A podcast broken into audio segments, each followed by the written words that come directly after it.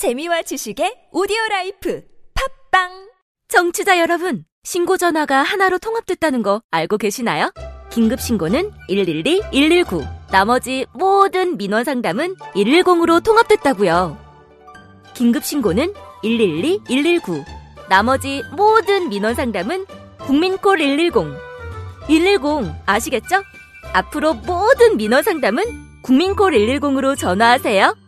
이 캠페인은 국민권익위원회와 행정안전부가 함께합니다.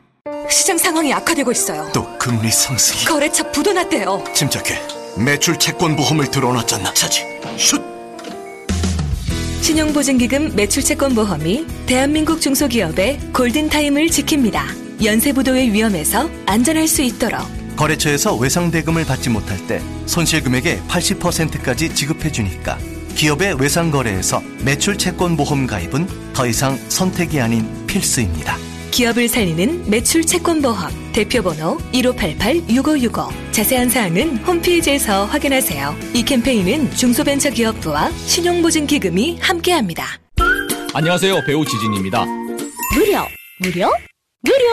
하나원 비즈마켓은 판촉 사은품 샘플이 무료입니다. 안심, 안심, 안심. 하나원 비즈마켓은 안심 배송 서비스를 제공합니다. 하나, 하나, 하나. 판촉 사은품은 하나원 비즈마켓과 상의하세요. 잠깐! 예산 맞춤 상품 추천은 간편하게 전화하세요. 02-1811-0110. 뭐라고요? 02-1811-0110. 하나원 비즈마켓.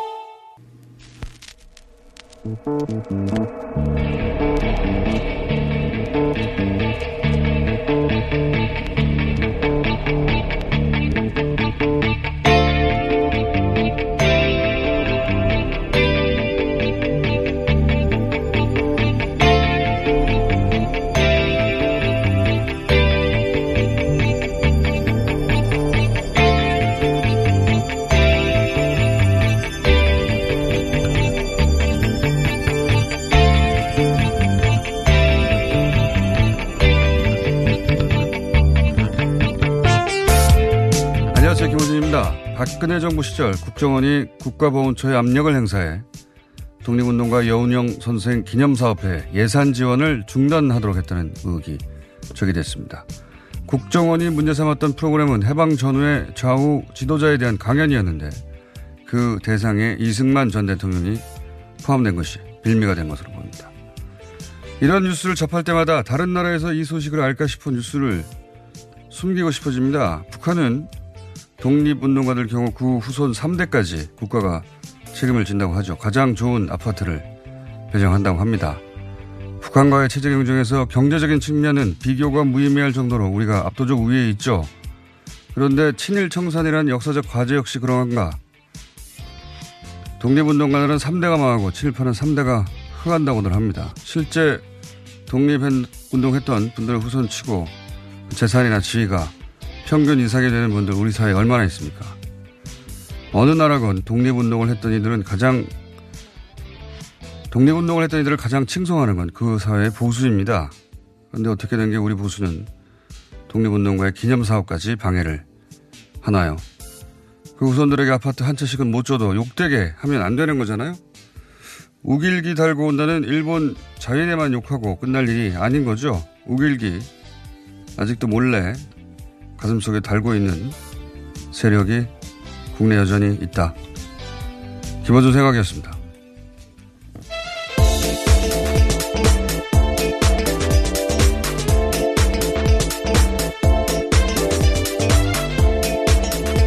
시사인의 김은지입니다. 네, 한겨레가 단독 보도한 거예요. 예, 오늘 네. 아침 단독 보도인데요. 아, 저는 이제 그 요즘 그 남북관계 개선되면서 북한 번화가 보여줄 때 그 번화가 아파트에 누가 사나 싶어서 물어본 적이 있단 말이죠. 거기 너무 자연스럽게 독립운동가 후손들하고 상위군인 가족들 산다고. 어, 뭐 경제적 측면에서야 우리가 압도적인 우위에 있고 그 체제 경쟁은 끝났다고 봐야 되죠. 예. 근데 이런 부분은 우리가 한참 모자란 부분이에요, 사실. 예. 어, 친일파가 우리 살아남은 정도가 아니라 친일파가 거꾸로 독립운동한 사람들을 괴롭혔어요. 동- 해방 직후부터. 그리고 어제도 말씀드렸지만 그때 당시 우리 국군 사단장 상, 상당수가 일제 장교 출신이었습니다. 예. 만주군 장교 출신이기도 하고 예. 독립군을 때렸던 사람들이 어, 국군의 사단장 되고 장군 되고 예. 프랑스면 사형 운동 됐다니까요. 어, 이게 굉장히 부끄러운 역사고 어, 그 역사만으로도 부끄러운데 지금 지금까지도 그 독립 운동했던 어, 분들의 기념 사업표를 국정원이 국정원이 뭐라고 예, 괴롭힙니까? 야, 아직도 아직도 그 후손들이 잘 먹고 잘 살며 힘을 발휘하고 있는 거예요. 네, 국가보훈처가 관련된 예산을 지원했었다라고 하는데요. 그 보조금을 지급한 건데 그것에 다 개입을 해가지고 탄압을 했다라는 정황들이 못 지금 했다는 거. 아닙니까? 예. 국정원에서 그게 아마 국정원에서 이제 그 아직 답이 없으니까 이제 이 보도한 바로는 내용을 보면 결국 그 안에 이승만 전 대통령에 대한 평가, 예, 뭐 새로운 평가겠죠. 그 어떤 평가인지도 모르겠어요. 예. 네, 인물로 보는 해방 전후사에 있어서요.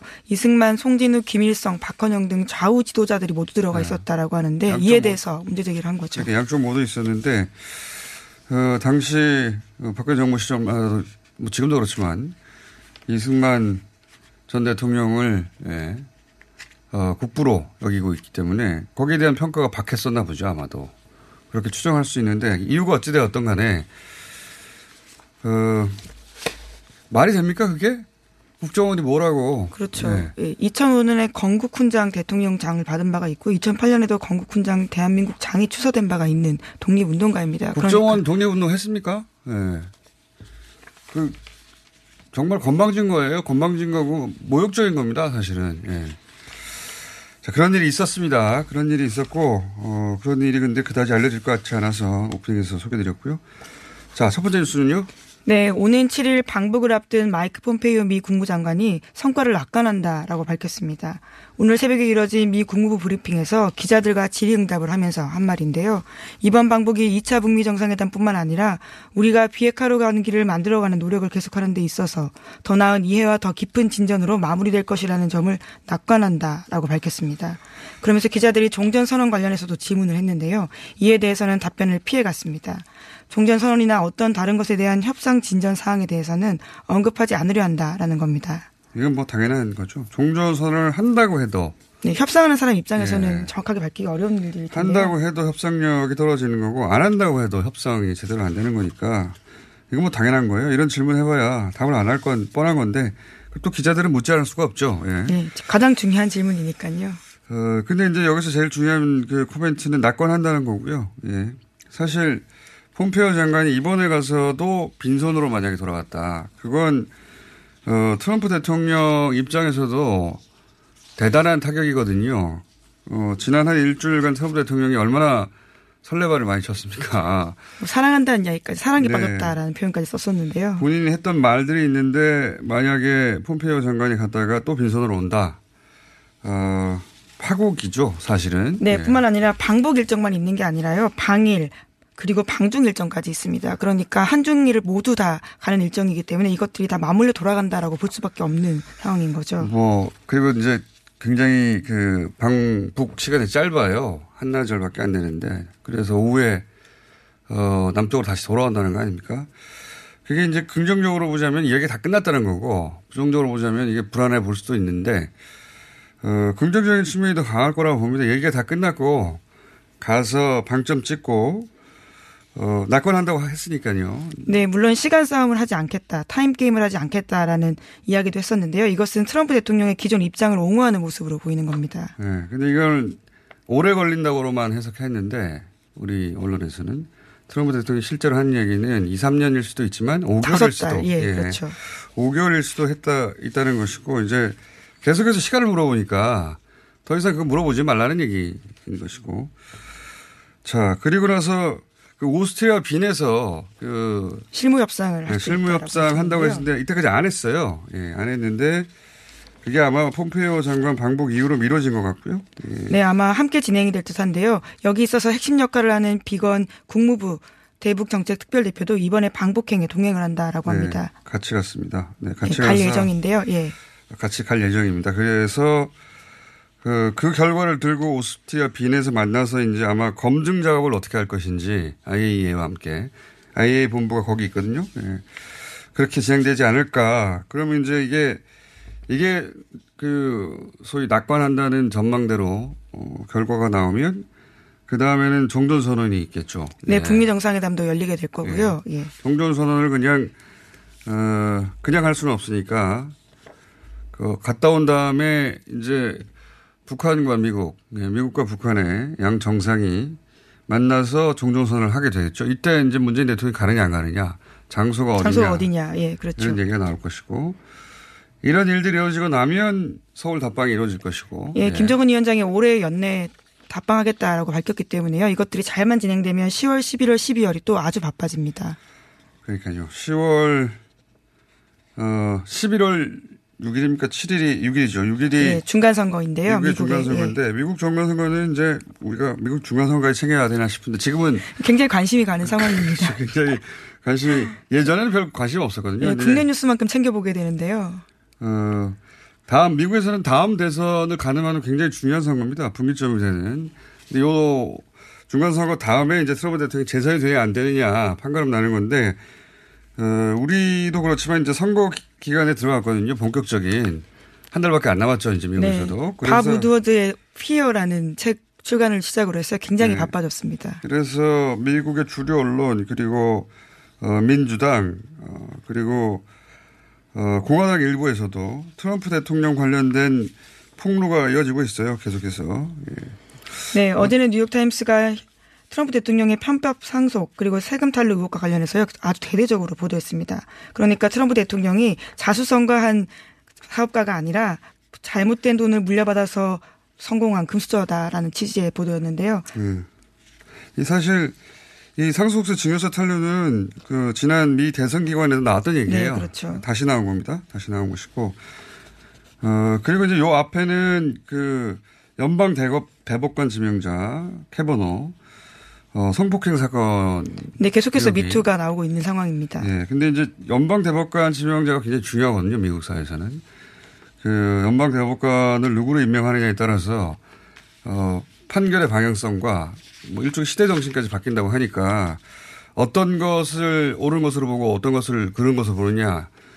그래서 굉장히 중요한데 어 이 그래서 이 캐너버 지명자에 대해서 이제 트럼프 대통령이 계속 지지 어 지지의 목소리를 내고 있으나 현재는 굉장히 불리하다. 네, 이것도 비판 여론이 점점 올라가고 있거든요. 네, 이것도 트럼프 대통령이 잘못한 것으로 이게 이 중간 선거에서 굉장히 불리한 어, 사건들 계속 터져서 지지율도 30%대로 떨어졌어요. 우리 입장에서는 어, 이러면 안 되는데 싶은데 여하간 어, 미국 중간선거 때문에 미국 내에서는 트럼프 대통령에 대한 불리한 폭로 뉴스 계속 나오고 있습니다. 원래도 많았는데. 자, 그런 상황이고요. 자, 국내 뉴스로 다시 돌아와가지고. 예, 재판거래 관련된 소식, 이번 재판거래 의혹과 관련된 소식을 오랜만에 다시 전해드리겠는데요. 검찰이 구치소에 수감 중인 우병우 전 민정수석에 대해서 압수수색을 진행했습니다. 검찰이 청구한 압수수색 영장에는 우 전 수석이 원세훈 전 국정원장의 댓글 공장 사건 관련해서 개입한 혐의가 있다라고 적시되어 있는데요. 이것은 이미 공개된 법원 행정처가 작성했던 관련된 문건에 쓰여 있는 내용이기도 합니다. 2015년에 원세훈 전 원장 항소심에서 재판부가 공직선거법 위반에서 유죄를 판단한 바가 있는데요. 이와 관련해서 우전 수석이 대법원 상고심에 영향력을 행사하려는 정황이 쓰여 있었습니다. 어, 이게 이제 그 사법농단 관련해서 어, 불똥 이제 우, 우병우 전 민정수석한테 튀어서 우병우 전 민정수석이 추가 기소돼서 더 오래 살 수도 있게 그런 이제 수사가 어, 좀 진행되고 어, 있다라고 볼 수 있는데요. 있습니다. 이건 사실 뉴스 공장에서 몇 번 거론했던 건데 그리고 이런 의혹이 그때부터 있었어요. 예. 소위 이제 진원 파일이라고 어 국정원 댓글 공장 한 직원이 그 댓글 공장에 썼던 아이디 비번 적혀 있는 그 내용을 자기 이메일로 보낸 게 나왔는데 첨부 파일로 보냈죠. 예. 예. 자기 이메일이라고 인정도 했어요. 근데 이제 대법원에서 이거 증거 능력 없다고 파기 환송을 시켜버린 겁니다. 어. 뒤늦게 말을 바꾸긴 했었는데요. 이제 예. 그렇기 때문에 그런 식으로 예, 파기를 한 겁니다. 그러니까 원세 그 어, 국정원장 원세 국정원장이 1심 때 무죄였는데 2심 때 법정 구속을 해버렸거든요. 징역 3년에. 그러자 이 지금 새로 드러난 문건에 보면 청와대가 크게 당황해서 불안해한다. 그런 내용이 나오고. 네, 전원 합의체로 가라라는 예. 취지의 제안을 하고 네, 있습니다. 우병호 전 수석이 어, 어, 사법부에 연락해서 전원 합의체 해부해 줄 것을 희망했고 그러자 실제로 전원 합의체 갔고 거기서 만장일치로 파기환송됐다는 거 아닙니까? 명백한 증거인데 어, 그게 이번에 드러난 겁니다. 문건으로 구체적으로 어, 다시 우병우 전 수석은 더 길게 어, 있을 가능성이 높아지고 있습니다. 네, 양승태 대법원과 박근혜 정부 청와대 유착 의혹에서 핵심 자리에 있는 게 우병우 전 수석이기 때문에요. 네. 이와 관련된 본인의 입장과 진술도 나올 수밖에 없는 상황입니다. 어, 이렇게 양승태 사법부는 이제 그 사법부 독립, 법관의 독립 얘기하면 이제 가소로운 수준이 되어가고 있어요. 너무 구체적으로 나와서 네, 뿐만 아니라 박채윤 씨라고 기억을 할 텐데요. 네. 박근혜 전 대통령 비선 의료와 관련되어 있는 인물인데 이 사람의 개인 성사와 관련해서도 우병우 전 수석이 개입했다라는 의혹도 있습니다. 예, 그냥 박근혜 대통령의 미용을 봐준다는 이유로 예, 말이 됩니까? 미용을 미용을 봐준다는 이유로 어, 이쪽의 개인 성사를 네, 특허 소송이었었는데요. 네, 그 청와대의 수석이 예, 이거 봐주라고 했다는 거 아닙니까? 예. 사법부가 지금 도대체 어, 이걸 어떻게 회복할지 갈 길이 구말린데 여전히 영장 기각만 하고 있으니까 100일이 넘어서야 겨우 영장이 조금 나왔습니다. 그것도 뭐 차량만 나오고 뭐 예. 등등.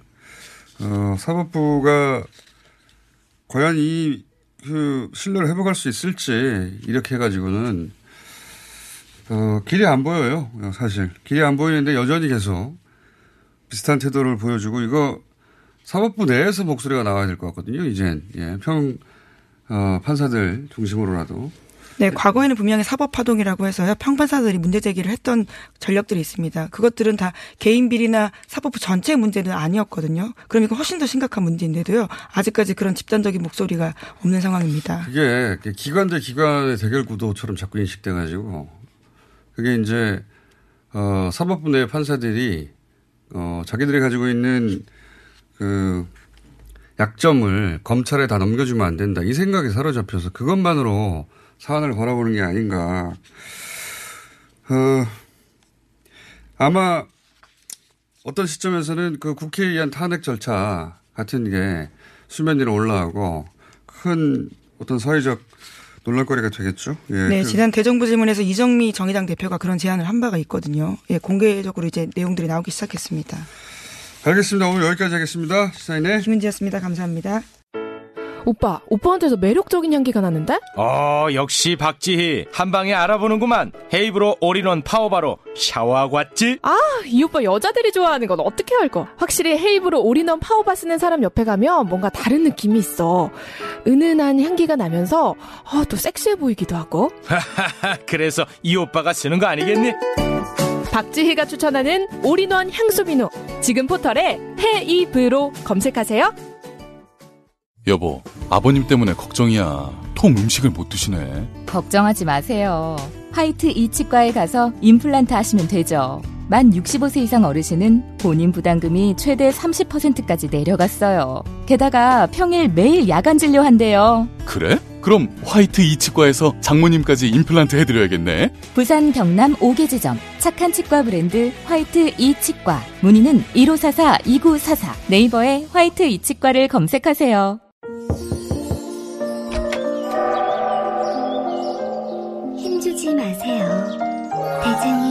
양보하세요. 엉짱해진 영양은 그 부드러운 미궁 대장사랑. 아무도 몰랐어요. 제가 벌써 사고 나온 걸. 앉자마자 밀려오는 배출의 카타르시스. 빅동의 추억. 미궁 대장사랑. 이번 여행은 어디로 갈까? 일정은? 항공은? 호텔은? 아, 너무 어렵네. 여행 상품 결정하기가 수학 문제만큼 어려우시죠? 이럴 때일수록 정석으로 가야 합니다. 어려운 여행풀이 여행 정석이 친절하고 정직하게 답을 찾아드립니다. 하나투어 공식인증 예약센터 여행 정석 02-756-0003 여행 정석을 검색하세요. 정직한 여행사 여행 정석 02-756-0003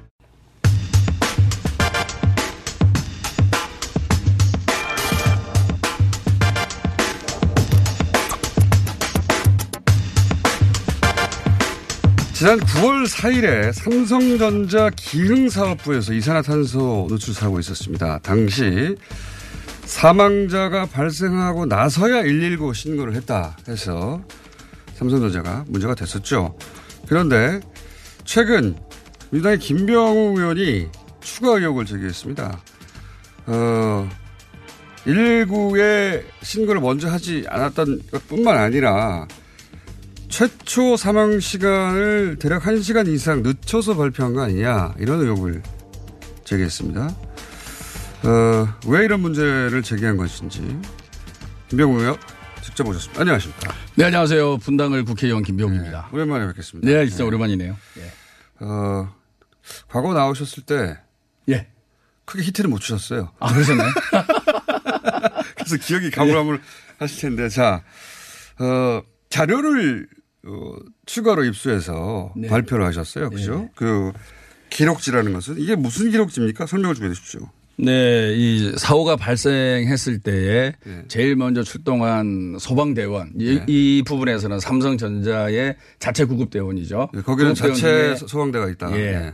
예. 1급 응급 구조사라는 분들이 있습니다. 예. 예, 처음 가서 환자 상태를 확인을 하고 예. 그리고 환자 상태를 기록해서 병원으로 이송하는 그런 역할을 담당하시는 분인데 예. 예, 그분들이 작성하는 어, 기록지인데요. 이것은 법적으로 작성을 해야 되고 뭐뭐가 기록되는 기록지입니까? 어, 거기에는 이제 도착한 시간, 예. 그 다음에 구급차에 환자를 실은 시간, 예. 그 다음에 종료 시간 예. 등등, 그 다음에 환자 상태, 음. 환자가 응급 상태냐, 도착해서. 어, 그러니까 그 와서 병원에 도착하는 시간까지 다 적혀 있고, 예, 다 적혀 있고. 그, 그 안에 환자의 상태. 예, 적혀 의원님 있고. 마이크를 귓볼에 대지 마시고, 네, 예, 입 앞으로 가져와 주십시오. 네, 알겠습니다. 너무 저한테 가까이 오시느라고 그렇게 가까이 네. 와주셔야 됩니다. 자, 그러니까 이 기록지에 의하면 현장에 언제 도착했는지, 예. 거기를 언제 떠났는지, 병원을 언제 도착했는지, 그리고 도착했을 때 환자의 상태는 어땠는지 예. 자세히 적혀 있다는 거죠. 예, 네. 예. 이 법에 의해서 어, 그렇게 기록하도록 돼 있고 되어 있습니다. 그거를 입수하셨습니다. 예. 그런데 그걸 봤더니 발표하고 뭐가 다릅니까? 어, 삼성전자가 발표한 것은 그 최초 사망자가 예. 오후 3시 43분에서 사망했고 48분에 관계 당국에 신고했다 이렇게 예. 돼 있는데 사망하고 나서 119 신고했죠. 예. 네. 근데 저희가 이 출동 및 처치 기록지를 봤을 때는 예. 어 2시 32분에 사망한 거로 기록이 되어 있습니다. 이 그래서 그 예, 시간 차에 대해서 저희가 어, 의문을 제기한 거죠. 이미 사망했는데 예. 그러니까 지금 말씀으로는 어, 이 출동 및 처치 기록지에는 그때 사상자가 3명이었잖아요. 그렇죠. 한명 사망, 두 명 부상으로 돼 있죠. 네. 예.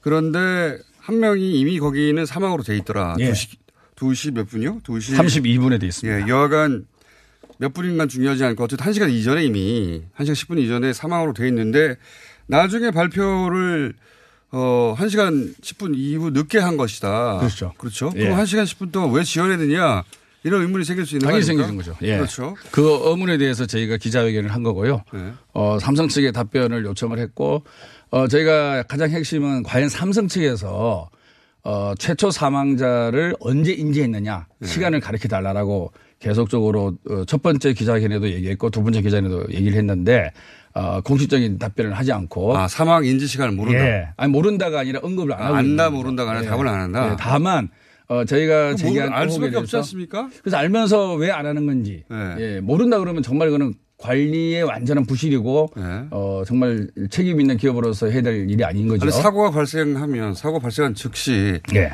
현장에서 이제 회사 측에 얘기할 거 아니겠습니까? 그러니까 알았을 거 아니에요. 어느 순간에는. 예, 예. 근데 그걸 말하지 않는다. 예. 시간을 특정하지 예, 않고 있다. 예.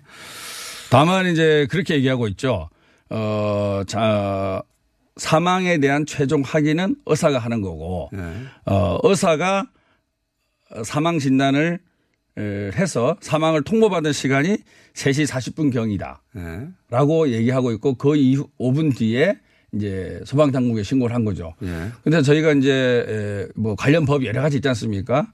어, 소방법도 있을 거고 산업안전 보건법도 있고 등등 있는데 이런 법들이 산업재해를 사전에 예방을 하고 어, 설령 산업재해가 터지더라도 바로 바로 신고하게 해서 응급 환자를 구출해내고 예. 그 응급 환자를 병원에 빨리 이송해서 제대로 살려내는 게 목적인 법이잖아요. 예. 그런데 삼성은 어, 사망으로 인지했을 때는 아무런 조치를 취하지 않고 있다가 자체적으로 해결하고 있다가 예.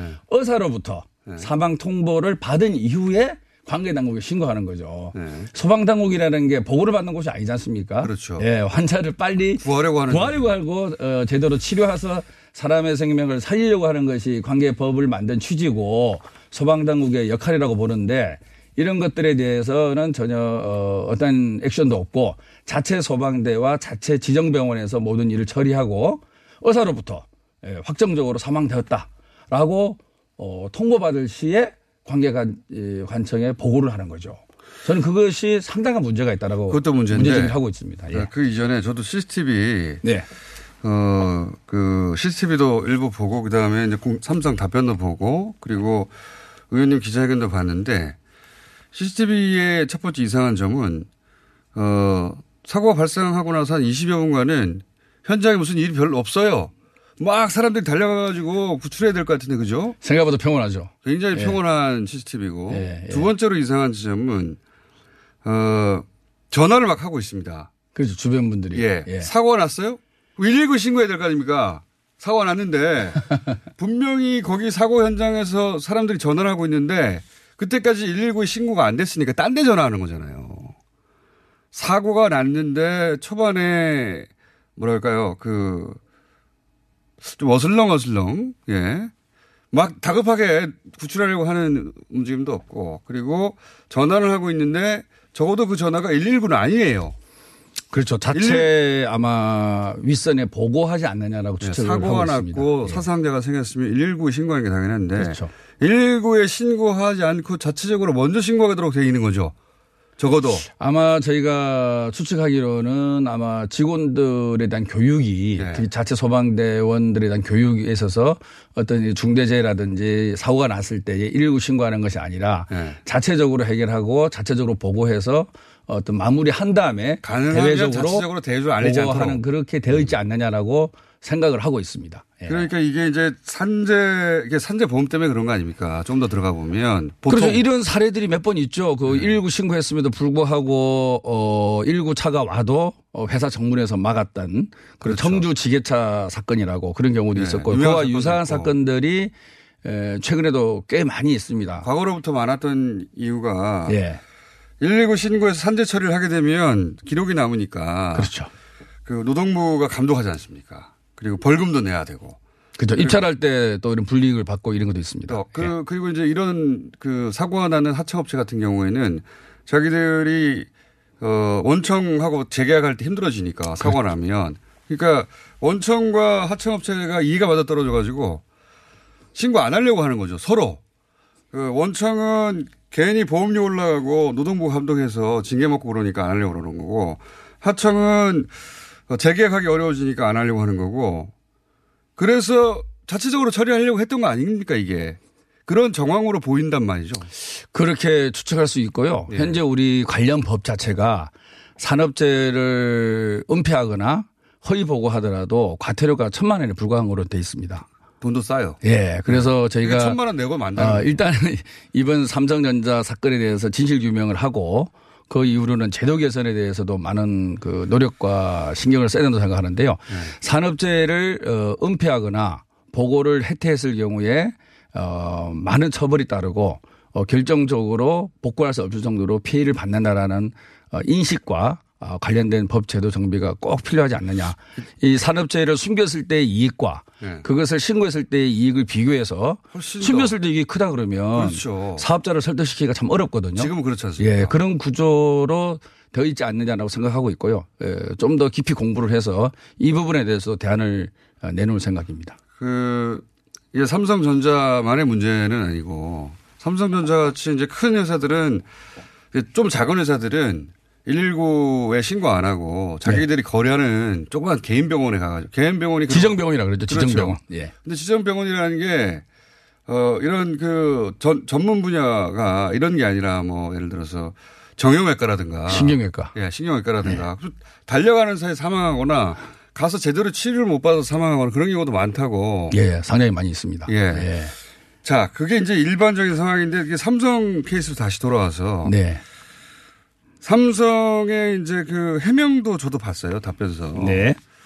이제 그 의원님이 문제 제기를 했지 않습니까? 아, 네. 이 사람 이분이 사망이 1시간 10분 이전으로 이 기록지에 있는데 그러면 1시간 이상 숨긴 거 아니냐. 그 사이에 무슨 일이 있었던 거냐. 이렇게 문제 제기를 하셨잖아요. 네, 충분한 합리적 의심이죠. 그렇죠. 네, 당연하죠. 네. 예. 삼성의 공식 답변을 보면은 제가 이제 어 잠깐 이 소개해 드리면 어 이렇게 되어 있습니다.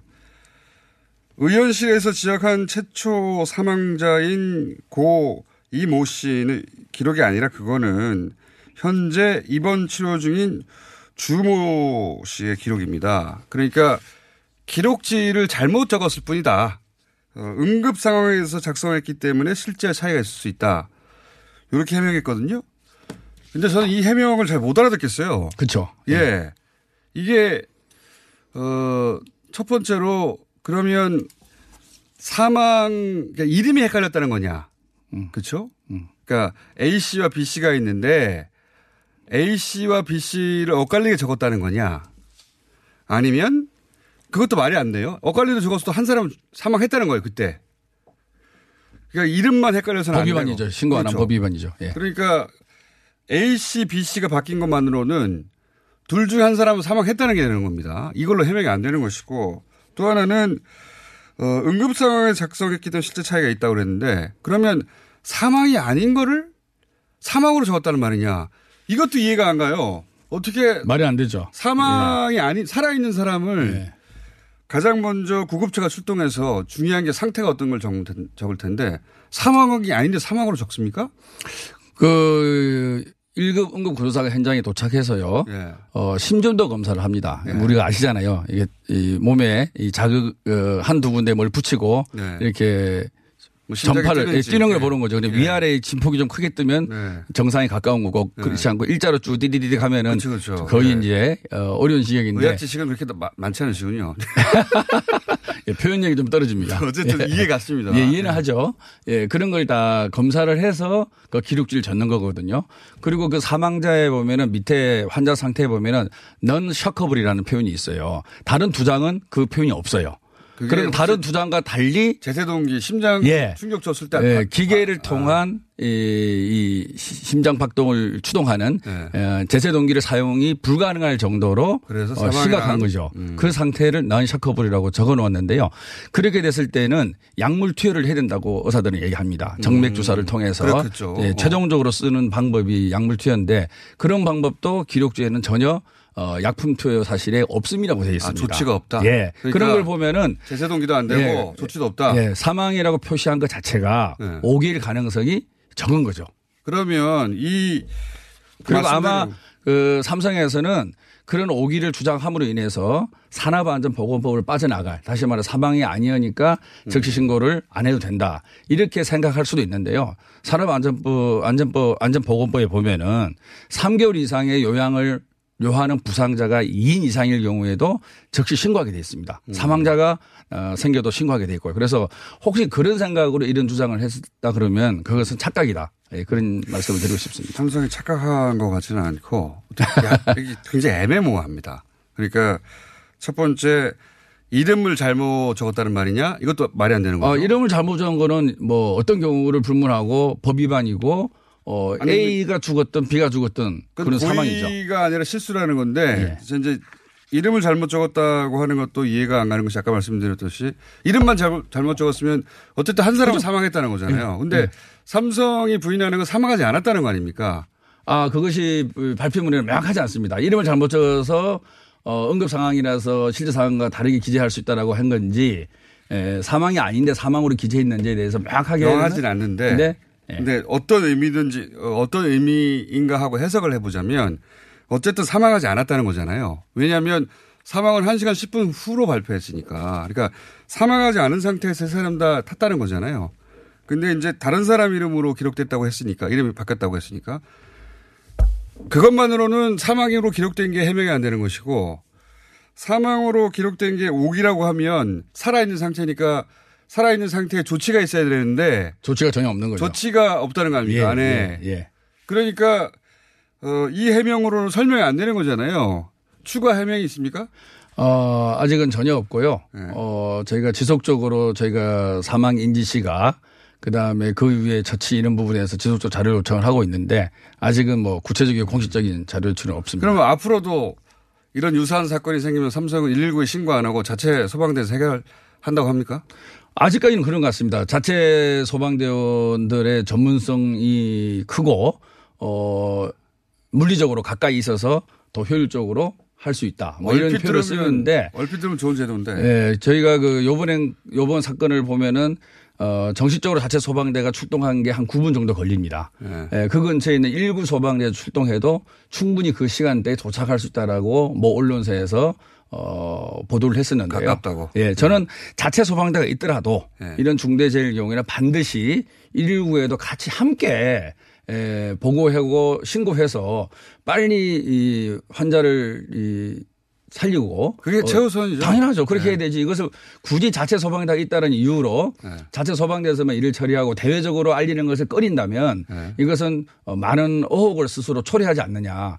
굳이 그럴 필요가 있느냐. 삼성이 글로벌 기업 아닙니까? 세계 초인류에 네. 예, 작년에 40조 이상의 이익을 냈고 올 3, 4분기도 보니까 17조 이상의 이익을 내더라고요. 어, 이런 초인류 기업답게 예, 인권에 대한 문제, 직원들의 예, 보건 의료에 관한 문제, 안전 문제, 그리고 산업체에 대한 뒤처리 문제 이런 부분들도 정말 초인류 기업답게 에, 진행을 해 나갔을 때만이 더 기업의 신뢰가 더 높아지지 않느냐. 예, 그런 하고 이게 있습니다. 이제 삼성전자뿐만 아니라 만연해 있는 거긴 한데 네. 산재 처리를 지원하거나 보통 현장 감독이 119 신고하지 말라고 교육하는 현장이 많거든요. 그런 것 아예. 같습니다. 네. 예.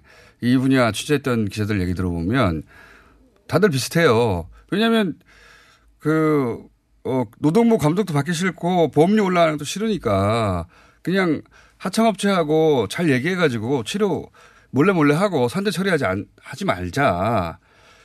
그런데 그 사이에 사망하는 사람들이 굉장히 많다는 겁니다. 많이 있죠. 예. 그리고 어, 서로 합의 내지는 어, 산업재해가 아닌 네. 어, 이유로 다치고 사망했다라고 서로가 어, 서류를 만든다 이런 어떤 그 보도도 그, 있었습니다. 그러니까 자기가 안전 수칙을 지키지 않아서 또는 집에서 다쳤다 예. 이런 식으로 예. 그런 식으로 처리하고 넘어가는 경우가 굉장히 많은데 예, 예. 근데 삼성전자 정도 되면 그러지 말아야 되는 거죠. 아 당연하죠. 당연한 거죠. 근데 지금 드러난 이 사고 시간 1시간이 늦었다거나 또는 뭐 119 신고 안 했다는 게 단편적인 건데 실제로는 이런 나쁜 관행에 삼성전자도 어, 그 관행대로 하고 있고 그 처리 과정에서 뭔가 이제 뭐 들킨 거죠. 의원님한테 들킨 것이고 그런 거 아닌가 하는 의혹이 있는 거 아닙니까? 어, 분명히 충분히 그런 의혹을 살만하고요. 네. 2013년 이후로 한 6건의 사고가 있었습니다. 삼성전자 예. 예, 내부에서. 그리고 어, 지금과 같은 유사한 이산화탄소 유출 사고도 있었고요. 네. 어, 그럴 때마다 어, 제대로 된 그 사후 관리라든지 언론. 보도는 거의 없었고 네. 자체로 다 이렇게 무마를 했거든요. 나쁜 거 보도가 잘 안 돼요. 그게 참 이상하더라고요. 예. 뉴스 예, 오늘 불러주셔서 감사합니다. 역시, 역시 김호준입니다. 딴 데서 보도 안 하네 싶어서 제가 모신 예. 거예요. 야, 감사합니다. 예. 이거 기자회견에도 잘 취- 어, 보도 안 되죠? 아, 첫 번째 기자회견 하고 나서는 조금 보도가 됐는데요. 두 번째 지금 말한 대로 사망 차이에 거 대해서 나왔는데. 보도 그 기자회견을 했는데 에, 보도를 안 해주더라고요. 소위 말해서 어, 진보 언론 쪽에서도 잘 안 해주고. 예. 알겠습니다. 서로 하지 마시고요. 예, 예. 어쨌든 계속 파보시고 어, 삼성 공장장님께서 관심을 계속 가져주시면 아, 관심 있습니다. 저희가 힘을 받고 더 열심히 하도록 관심이 하겠습니다. 있고 공식 예. 답변 2차 답변이 나와야 되겠네요. 삼성이. 예, 예. 2차 답변 혹은 반론 언제든지 환영하고 예. 의원실에 어, 혹시 답변을 보내주셔도 좋고 그럼 저희한테도 보내주십시오. 그러면 그때 한번 또 다루기로 하겠습니다. 네, 감사합니다. 말씀 감사합니다. 네. 지금까지 김병우 의원이었습니다.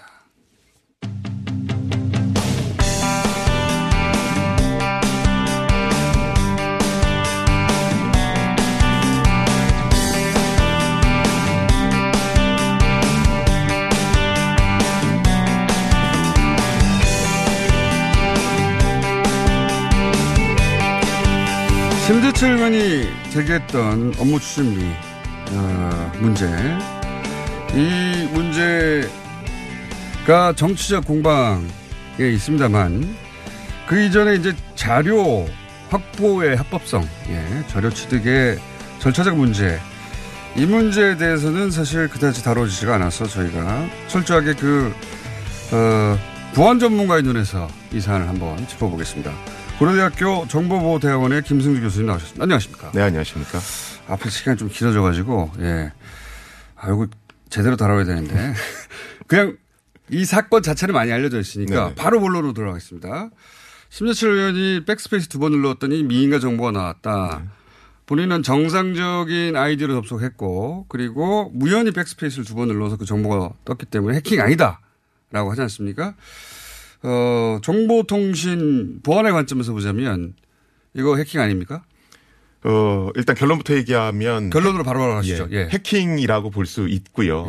왜 그러냐면 뭐 고의성이 있느냐 없느냐, 해킹 tool을 썼느냐 안 썼느냐, 뭐 이게 기술이 복잡하냐 아니냐. 예, 이게 주요 시설이냐 아니냐는 전혀 상관없죠. 상관이 없습니다. 예. 그냥 우리 정보통신망법 48조에 따르면 누구든지 정당한 접근 권한 없이 허용된 권한을 넘어서 망에 접속하면 그거 자체를 해킹이라고 보고 있습니다. 어, 그러니까 이제 이 정보통신 관점에서는 당연히 해킹인 네. 것이고 두 번째 제가 질문 드릴 내용은 사실은 자료를 이렇게 가져가지 않고 어, 포트 스캔이라고 하죠. 네. 그 뭐랄까 시스템 구멍이 있나 없나 찾아보는 것만으로도 처벌이 되지 않습니까? 그렇죠. 그러니까 네. 사실은 제가 처음에 요 관련한 내용을 블로그에 썼던 것은 네. 어 이것이 공익이든 아니든 간에 국회의원이라고 그래서 해커랑 다른 처벌을 받으면 곤란하다. 음. 이게 제 요지였거든요. 네. 어, 보통 이제 해커들은 뭐라고 얘기하냐면 길을 가다가 대문이 있는데 그 대문이 잘 잠겼는지 흔들어만 봐도 처벌받는다 이렇게 얘기하거든요. 그게 포트 스캔이라고 볼 수도 맞습니다. 있죠. 예. 그러니까 뭐 문이 열린 걸 들어가서 물건을 가져오면 당연히 처벌받고요. 예. 그냥 문짝 자체를 흔들어 보는 행위도 네. 처벌을 받습니다. 문이 약간 어, 허술한 곳이 있나 이렇게 수- 둘러만 봐도 저- 처벌을 받잖아요. 그렇죠. 예. 그래서 그게 굉장히 강력한 음. 어, 어떤 법안이기 때문에 이제 교수들이나 해커들은 연구 목적에서 어떤 공익을 위해서 하는 것은 좀 봐줘야 되지 않느냐. 이게 너무 가혹하지 않느냐라고 계속 얘기를 하고 있고요. 자, 어, 거기까지는 명백하고요. 이 정보통신 관점에서는 해킹이다. 예. 근데 이제 여기서부터 좀 전문 영역인데 backspace를 두 번 눌렀더니 정상 자료, 이게 나왔고 정상 자료인 줄 알고 받았다. 어, 저는 여기서 이런 화면이 우연히 나온다는 게 일단 있을 수가 없는 일이잖아요. 백스페이스 두 번 누르는 건 좀 이상한 행위이긴 합니다. 인터넷 browsing을 하다가 backspace를 두 번 누르는 경우가 그 있냐 아무리 기억에 떠올려 봐도 잘 없는데 어 근데 backspace를 두 번 눌렀더니 나왔다고 해요 우연히 그런데 backspace를 두 번 눌러서 어떤 전혀 다른 페이지로 흔히 이제 redi, redirect라고 하죠. 가지 말아야 할 곳으로 가버린 거잖아요. 권한이 없는 곳으로. 이거 우선 우연히 일어날 수는 없는 일 아닙니까? 뭔가 시스템에 흔히 말하는 뒷구멍, backdoor든가 아니면 일시적으로 만들어둔 시스템 오류든가 그런 거 아닙니까? 그죠? 일단은 뭐 아주 작은 확률이라도 네. 우연이라는 건 있을 수 있으니까요. 그리고 네. 해커들이 취약점을 찾는데 우연히 발견하게 되는 경우도 있거든요. 네. 근데 이제 여기서 우리가 주목해야 될 건, 어, 심지철 의원실에서 과거 5년간 20번 접속을 했단 말이죠. 네. 근데 올 7월부터는 140회 접속을 했고, 네. 그 중에 비정상 접속이 70회였고, 그 다음에 어, 자료 다운로드 받은 건 100만 건이거든요. 이 우연히 일어날 수 없는 이건 이제 뭐냐면, 아, 이거 이게 다치기 전에 자료를 확보해야 되겠다라는 어느 정도 어, 마음이 있었기 때문에 이런 행동을 하는 거라고 봐야 되거든요. 불법성을 인지했다라고 그래서 그렇죠. 거죠. 어느 정도 비정상적인 상황이라는 건 인지했다라고 봐야 될 것 같습니다. 어, 그건 그런데 제 말은 이 시스템상의 오류가 그야말로 어, 우연히 있었다 치더라도 그거를 해커가 막 찾다가 찾아낸 게 아니라 정상적인 로그인을 하다가 우연히 찾아낸다는 게 난 저는 납득이 안 가거든요, 이게. 어, 그러니까 제가 저는 어떤 의문이냐면 시스템을 잘 아는 누군가가 정확하게 경로와 방식을 알려주지 않는 난 이게 우연히 발견될 확률이 그렇게 있는가. 어, 사실은 그, 그닥 그렇게 일반적이지는 않지요. 예. 그리고 매우 특이한 거 아닙니까?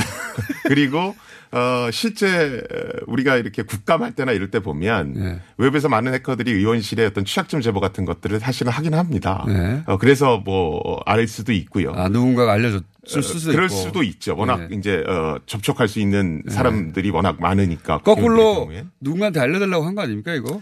그건 제가 모르겠습니다. 아니, 교수님 답하실 내용은 아닌데, 제가 왜 그런 생각을 하게 되냐면, 이제 재경부에서는 계속 5단계 이상 뭐 이런 얘기 하지 않습니까? 우연히 알 수가 없다.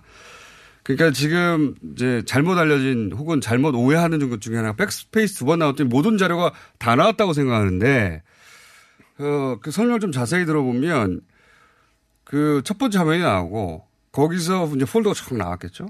그 폴더를 그 선택해서 들어가서 또 다른 폴더들이 나왔겠죠. 그리고 또 그 선택해서 또 다른 폴더가 나오고 다섯 번을 거쳐서 원하는 목적하는 파일들이 있는 곳에 간다는 건데 모르는 시스템의 복잡한 폴더 구조 중에 내가 원하는 파일이 어디 있는지를 찾는다는 것은 처음부터 알지 않은 것은 불가능한 거 아닙니까? 남의 집에 컴퓨터 들어가서 내가 원하는 파일을 남의 집에 이렇게 트리 구조가 다 다른데 찾는데 불가능하듯이 어마어마하게 방대한 뭐 40개 이상의 기관들이 연결되어 있는 망 속에서 우연히 백스페이스 쳐서 그 초기화만 들어갔다고 쳐요. 그 다섯 단계 이상의 복잡한 폴더 구조 속에 파일을 찾아낸다? 이거, 이게 저는 우연이라고는 절대 안 보인다는 거죠. 그렇게 생각 안 하십니까? 전문, 전문가로서? 어, 전문가더라도 예. 사실은 이게 백도어였는지, 그러니까 의도적으로 심은 백도어였는지 아니면 오류로 그게 존재하는지는 딱히 구별할 방법은 접속 그 순간에는 알 수가 없죠. 예, 예. 예. 그리고 어, 지금 한 것이 물론 좀 특이하긴 하죠. 왜냐하면 검색 기간을 넣었는데 예. 그 사이에 해당하는 자료가 없습니다라는 네. 창이 뜨고 네. 그 상태에서 백스페이스를 두 번 눌러야 이제 해당 자료들 그렇죠. 권한 없는 자료들이 뜨는 상태거든요. 어, 사실은 그것도 그 전에 과거 5년간은 발견을 못했던 그렇죠. 것이었고 그래서 그런 것들을 보면 굉장히 특이한 상황인 것 같습니다. 그거보다 더 특이한 것은 저는 이제 그 단계에서 모든 자료가 다 나온 줄 알았더니 그게 아니라 다섯 깊이에 다섯 단계의 폴더 하에 그게 들어있다는 거잖아요. 이게 어떻게 우연히 알 수가 있습니까? 남의 집에 가서 컴퓨터 켜서 그 집에 어, 그 자료 어, 가져와봐. 못 찾아요. 그게 그래서 지금 7월부터 접속한 걸로 돼 있으니까 예. 제가 보기에는 아마 그 어떤 오류를 통해서 시스템에 접근한 다음에 여러 가지 자료 찾는 시도들을 했던 것 같고요. 네. 그 부분에 있어서도 보통 해커들도 우연하게 그런 걸 찾을 수 있습니다. 네. 그러면 사실 즉각적으로 그 업체에 알려주거든요. 알려줘야 되죠. 그래서 그걸 수정하게 돼 있고 예. 만약에 그럴 경우는 사실은 그렇게 큰 처벌을 받지는 않는데 예. 그것을 가지고 자료를 다운로드 한다든가 뭐 어떤 기타 등등의 행위를 했을 경우에는 우리나라 법상 처벌을 받도록 돼 있고요. 예. 또 많은 분들이 아 이게 뭐 어, 정당한 권한이 있느냐 없느냐만 갖고 얘기를 하시는데 우리나라 정보통신 망법 사망에 따르면 어 그냥 단순한 해킹 정도가 아니고 안정적인 서비스를 방해하는 행위 자체도 처벌받도록 돼 있습니다. 아하. 그러니까 사실은 자료를 이제 공개함으로써 허가가 없는 사람들이 막 보게 되고 네. 또 이런 아 요런데 오류가 있었구나라는 걸 이제 많은 사람들이 인지하게 되지 않습니까? 사실은 그런 것들도 48조 사망에 따르면 문제가 있다고 봐야 될 것 같습니다. 알겠습니다. 알겠는데 이게 공범자의 가능성, 존재 가능성은 어, 이거 개인적인 견해를 여쭤보는 겁니다. 저는 이 사안을 쭉 보면서 아, 누가 도와주지 않고 그게 가능할 것 같지 않다라는 제가 이제 교수님만큼은 IT를 몰라도 이 업계 오래 있 있었습니까? 20년 이상? 제가 가진 상식으로는 아, 이거 좀 공범자가 있지 않고서야 이게 어떻게 되나. 그렇게 생각해 보신 적은 없어요? 어, 개인적인 의견을 궁금 아니 뭐 그럴 수도 있죠. 그러니까 저도 뭐 이게 우연일까 아니면 누가 도와줬을까라는 생각을 합니다. 근데 네. 어 사실은 그걸 알려면, 알려면? 지금 정부 쪽에는 로그 기록들이 꽤 확보가 돼 있을 겁니다. 그렇겠죠. 예. 그러면 이게 어떤 루트를 통해서 요 경로로 가게 되는 예를 들어서 진짜로 네. 한 번에 이렇게 접근을 한 건지 그 전에 이런 어떤 오류를 알기 위해서 여러 어떤 부분적인 시도가 있었는지를 아마 이렇게 조사할 수 있을 것 같거든요. 네. 그래서 아마 그 기록을 봐야 될 것 같습니다. 굉장히 조심스러우시군요. 법을 어긴 건 명백한데 네. 이것이 아주 낮은 확률로도 우연일 수 있으니 네. 조사 결과를 보긴 보자. 예. 어, 진짜 속내는 방송 끝나고 여쭤보겠습니다. 자, 정보통신법상으로는 명백히 불법이다. 김승주 교수님이었습니다. 감사합니다. 네, 고맙습니다.